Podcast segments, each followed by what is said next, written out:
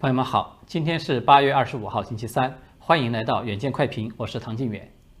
昨天呢可以说是一个大日子，因为呢这是拜登此前下令美国情报机构对中共病毒进行为期九十天的溯源调查期限的最后到期的日子。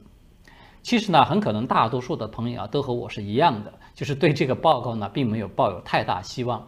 毕竟在此前的节目中啊，我们就有讨论过，CNN 呢当时就是有引述知情人的报道说，他传出了一个风声嘛，就说很可能呢大家不会得到一个明确的结论。那么白宫的发言人普萨基呢，他在今天的例行记者会上呢也是有回答这个备受关注的问题。他说呢，历时九十天的这个病毒溯源调查呢，在星期二，也就是昨天是按时结束。但是呢，这个调查结果呢，他将首先去向拜登报告，并不会完全的公开。大众可以看到的版本呢，不会是完整的报告，并且呢，可能还需要等几天才能够公开。至于说这份报告的内容呢，已经有多家媒体报道一个概况，最先报道的是路透社了。他们是引述了三名政府官员和一名熟悉调查情况的人士的说法呢，称最近几个月来呢，几乎没有证据表明中共病毒在野生动物中有过广泛的自然传播。此外呢，这个报报道还表示啊，就是由于中共阻碍了早先在当地收集关键信息的努力，所以呢，他们并不期望这个调查会得出明确的结论。这听起来呢，会比较令人失望。但是呢，也不能够说它是毫无意义的，因为呢，有官员说这个报告呢，它可能会指出下一步进行的其他调查的方向，包括对中共去提出哪些要求等等，而这些要求呢，就很有可能会进一步加剧美中之间本身已经非常紧张的关系了。而另外有一家叫做《国家评论》的媒体呢，就报道说。尽管是由最好的特工、分析师以及病毒专家集体提交的报告呢，无法给出一个明确的答案。但是呢，这个报告中指向实验室泄露的间接证据，现在是呈压倒性的。总的来说呢，就这些信息看起来非常的模糊。我们唯一呢比较明确的就是不会有明确的答案。也就是说呢，依然是。自然来源和实验室来源两种可能是并存的，那么可能就有朋友会问了，说此前 CNN 不是有报道过一条独家新闻嘛？说这个情报机构已经通过了某种尚未公开的方式获得了武汉病毒所的基因病毒的数据库吗？的确是的，这个呢是 CNN 在三周之前的八月五号报道的。当时呢，这个文章还特意的提到说，将这些数据啊转换成为有用的信息，它带来了一系列的挑战，尤其是需要有足够熟练的这个科学家来解读那些复杂的基因测序的数据，同时呢，还要拥有适当的安全许可，他们还需要了解中文，因为这些信息呢，它含有大量专门的中文词汇等等。那么这样一来，它就带来一个焦点问题，就是这个数据库它解密出来的信息究竟起了多大的作用？就目前各方透露出来的信息，我们综合来看啊，一个基本肯定的结论是，至少到昨天拜登拿到报告为止，相关的这个挖掘呢，他并没有拿到可以对病毒起源一锤定音的这种直接的证据。所以呢，看起来呢，似乎呢还是转了一圈，又停留在九十天之前的那个原地。也就是说，源于自然和源于实验室的可能性同时存在。但是，是不是说这些挖掘它就没有任何意义呢？当然也不是了。至少呢，这两种可能性的比重呢，它在继续的发生变化。就是说，这个天平啊，是明显的在大幅度的继续向实验室泄露这个方向去倾斜的。从某种角度上看呢，现在的拜登政府的处境呢，它有几分像当年那个辛普森杀妻案的那个检方，就是说，在经过几轮的控辩较量之后啊，全世界都相信了这个辛普森他其实就是凶手，但是呢，偏偏就在最关键的证据上受到了干扰，无法最后搞定。当然了，这个例子呢，还不是那么很恰当，对吧？毕竟辛普森嘛，他最终是逃脱了指控。而现在我们看到呢，只是暂时的陷入了僵局，但是至少啊，就目前的这种挖掘的力度呢，美国可以说是差不多就处在最后一公里的这个位置，就差这么一段儿。接下来呢，最关键的呢，就是要看这个拜登政府他有没有魄力让中共交出关键的数据。如果说中共是坚持不交，还要继续的反咬美国，那么拜登政府他有没有胆识对中共去施加一些实质性的压力呢？大家都知道这个难度它是不小的，对吧？因为你要迫使中共接受调查的背后呢，它几乎可以肯定。是将会出现制裁与反制裁，以及包括其他各方面的这种博弈的。中美关系啊，在短时间之内急剧的恶化，甚至是直线下坠，可以说是一个大概率的事件了。那么这种恶化它会到什么程度呢？它会不会达到引发中美关系全面的坍塌，乃至最后爆发一个局部的冲突呢？这种可能性啊，它是不能够完全排除的。那么这又带来了另外一个问题，也就是说，拜登政府他有做好了这方面的准备吗？或者说他有没有这样的勇气呢？就我个人而言啊，我不是很乐观。为什么不乐观呢？因为这样一来，它就涉及到哦，在昨天的发生另外一条重要的新闻，就是塔利班对阿富汗撤离这个期限画红线的这个事件。就在昨天呢，拜登是有正式的确认，说美国将按照计划在八月三十一号之前撤离阿富汗。他还发出一个警告啊，说当地的局势呢很脆弱，这个伊斯兰国呢很可能啊会在喀布尔的机场之外来发动袭击啊等等。那么与此同时呢，塔利班呢却开始展现出了一种异乎寻常的强硬。这个塔利班的首席发言人叫做穆贾希德的，他就在昨天的新闻发布会上公开的给这个美军以及盟军画下了一条红线，声称说不接受八月三十一日截止日期之后的任何的延期，并且呢，从周二开始，也就是昨天开始，通往卡布尔机场的道路呢只对外国人开放，而对当地人是关闭了。而另外一位塔利班的发言人叫做苏海尔沙辛的，甚至公开的就威胁说，如果说西方士兵逾期不归，那么将会面临着严重的后果。所以大家都有看到吧，这是极其不寻常的一幕，对吧？因为仅仅在两个月以前啊，大部分的塔利班其实都还龟缩在山区呢，外界是几乎听不到任何他们的声音的。现在呢，因缘际会，他们突然间一下就进入了喀布尔，脚跟都还没有站稳，就居然敢大摇大摆的跟天下第一的美军来画红线了。那么这个画风呢，它实在是有人一时之间转不过弯来，对吧？而事实上呢，塔利班呢也并非是虚言恫吓，就在周二的晚上呢，塔利班的武装分子的确是开始动手封锁了通往喀布尔机场的道路。同时呢，还向空中鸣枪以驱散人群，并且公开的宣称说，只允许外国使馆安排的车队通过。阿富汗民众那些个人啊，即便他们手持有效的旅行证件，也都不能够通过。那么在这种情况之下呢，拜登同意塔利班不延期的这个要求，他就很耐人寻味了，因为我们都知道啊。此前呢，他是一直受到其他国家领导人的压力，就是要求他延长最后的期限的。英国、法国、德国还有西班牙都警告说，他们没有足够的时间来撤离需要离开的所有人。那么这个分歧呢，他是直到昨天由英国来召集了一个七国集团的领导人开完一个视频会议以后才得到解决的。也就是说，七国集团呢，他们都同意不延期，但是呢。像这个塔利班同时是提出了一些条件，第一个条件就是塔利班必须保证在八月三十一号以后呢，他为这个想要离开的人还要去提供一个安全的通道。那么塔利班是否同意这个条件呢？目前我们暂时是无法确认的。但是可能有不少朋友啊都注意到了昨天的另外一条新闻，就是美国中情局的局长伯恩斯。他在前天，也就是周一的时候，在卡布尔呢，有秘密的会晤了塔利班的头号人物巴拉达尔。那么，这个可以说是塔利班进入到卡布尔以来啊，与拜登政府之间是迄今为止最高级别的这样的一个接触。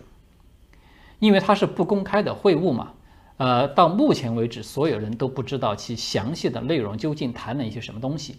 但是呢，白宫发言人普萨基呢，在记者会上回答这个撤离阿富汗人的问题的时候，有透露了这么一点风声。他是这么说的：说肯定会有更多符合条件的人在八月三十一日之后来到美国，我们将帮助他们重新安置。所以如此一来呢，我们就可以大胆的这个揣测一下了，就说拜登和塔利班呢，很有可能他们之间达成了一个不公开的协议，也就是说，盟军这边呢不强行的要求延期，就算是给了塔利班一个面子，那么以此来换取塔利班在八月三十一号以后呢，他仍然可以允许这个撤离的行动是低调的继续。那么这样一来呢，就让我们看到拜登他存在着一个大问题。什么问题呢？在前一段时间啊，我们其实有看到，就是拜登在遏制中共这方面的这个出招，是吧？他从这个科技战到制裁战，从强化欧洲盟友围堵到重振印太盟友的关系，甚至是屡屡的踩踏中共的红线，不断的去提升这个美台实质性的战略盟友的关系，可以说一系列的组合拳打的是有板有眼的。让中共官媒都惊呼说：“这个拜登怎么比川普还要疯狂？”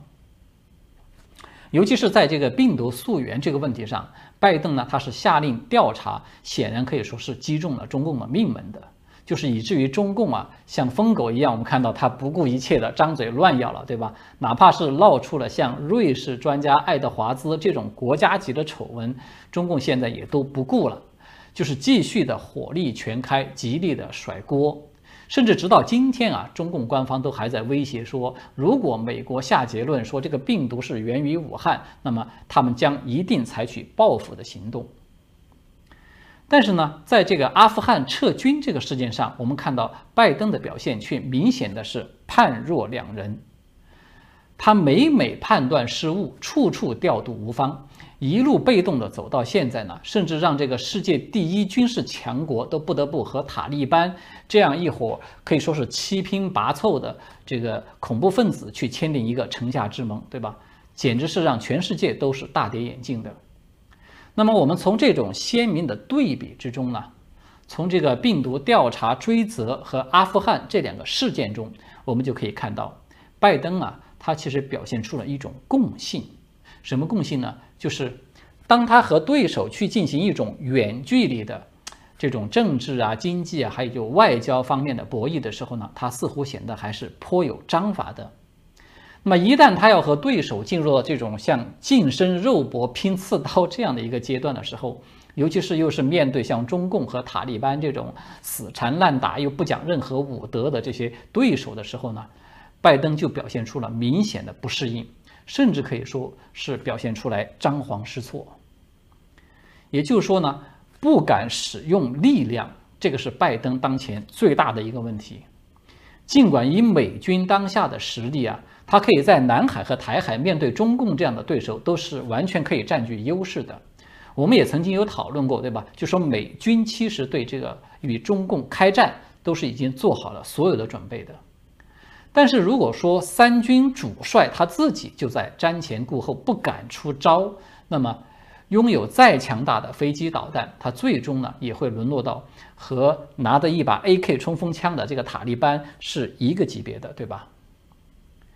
所以呢，从这个角度上来看啊，拜登这一次在阿富汗问题上吃了一个大亏，对他来说其实或许不一定是坏事，就说至少这个可以刺激他，提醒他。就是看上去你似乎占尽优势的一个局面呢，完全有可能因为一招不慎就被对手彻底的翻盘。相比起塔利班来说，中共的狡猾与阴毒可以说要胜过百倍的，而中共的实力甚至还要胜过千百倍的。此前占据上风的这个局面呢，并不能够说明什么，那个可以说它只是一个阶段而已。接下来美国这边要如何的去弥补破绽？在这种短兵相接的状态之中，去解决这个病毒追责的问题，去应对越来越拿着掀桌子来进行要挟的中共，这个才是更重要的。那么说到这个病毒溯源呢，我们要接着来讨论一下，就是《华尔街日报》在今天才发表的独家报道中爆出的一些关于溯源调查的重磅的内幕。那么这份报道呢，他就说。在病毒溯源这个调查问题上呢，拜登政府现在是已经陷入到了和当初川普政府相同的一个困境，就是如何能够迫使中共政府进行配合。川普政府呢，曾经在将近一年的时间里啊，向中共施加压力，以获取更多的信息。但是相关的努力呢，最后是以官僚内斗和失败而告终的。那么这篇报道呢，它就披露了一些此前不为人知的内幕，就是说，早在二零二零年初啊，就是在中共承认爆发疫情以后的最初的几周，在那个时间。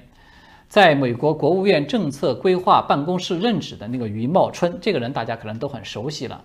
他在当时就立即下载了武汉病毒研究所的网页的所有的这个副本。那么当时大陆的疫情呢，他还没有蔓延到海外。于茂春呢，他说啊，他知道这家生物实验室曾经是有从事这个冠状病毒的研究的，所以当时他就预感到中共官员呢很有可能会删除掉其中部分的材料。他向蓬佩奥是特别的提到了这家敏感的研究所，然后呢，蓬佩奥就告诉他说：“你要优先处理这件事情。”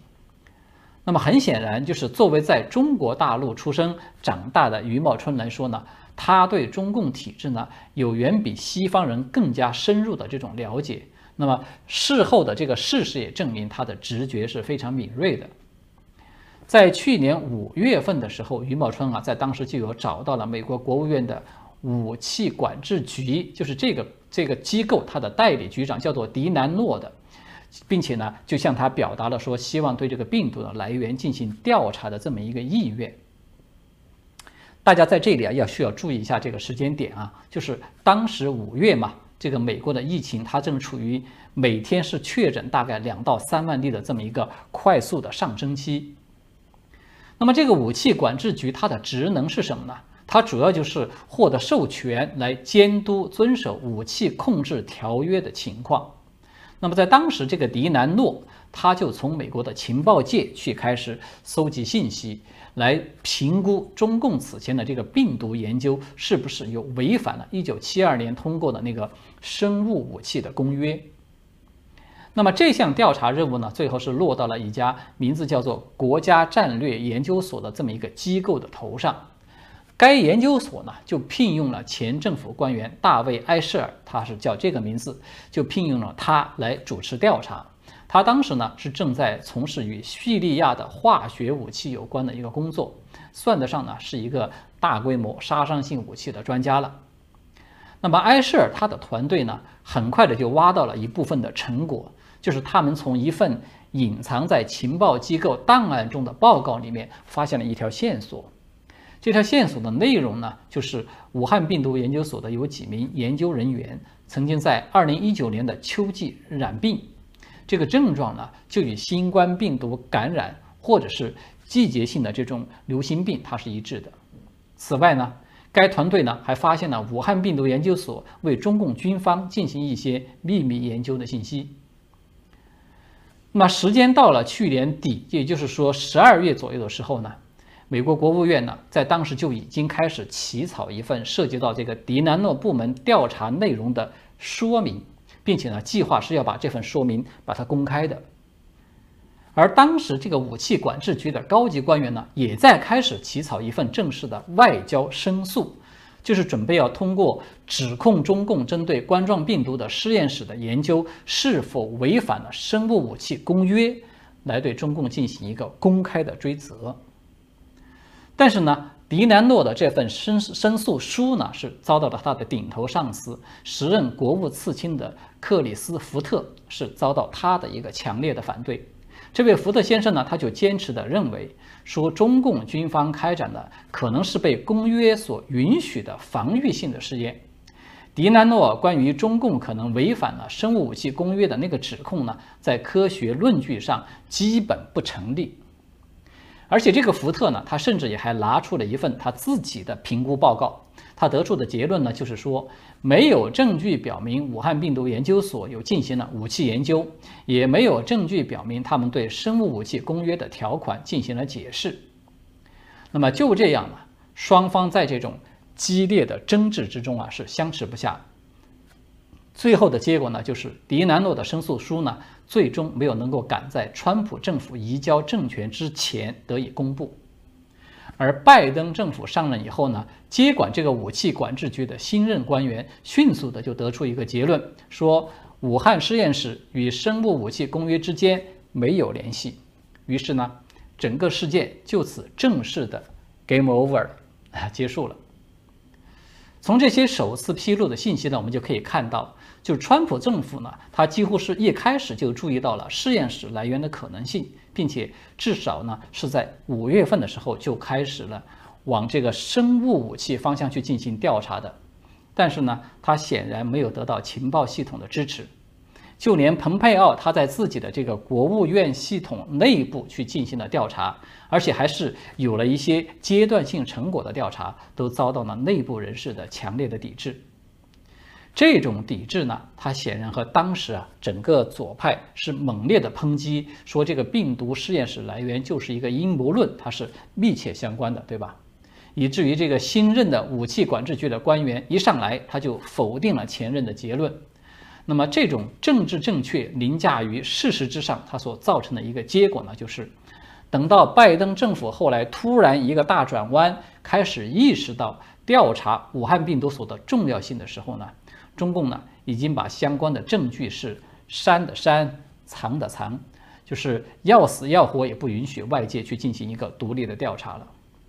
我们换句话说呢，就是拜登政府他今天难以突破那个最后的一公里。其实祸根呢，恰恰是当初这些左派为了大选来打击川普而埋下的。好的，今天呢我们就聊到这里了，谢谢各位的观看，我们下次再见。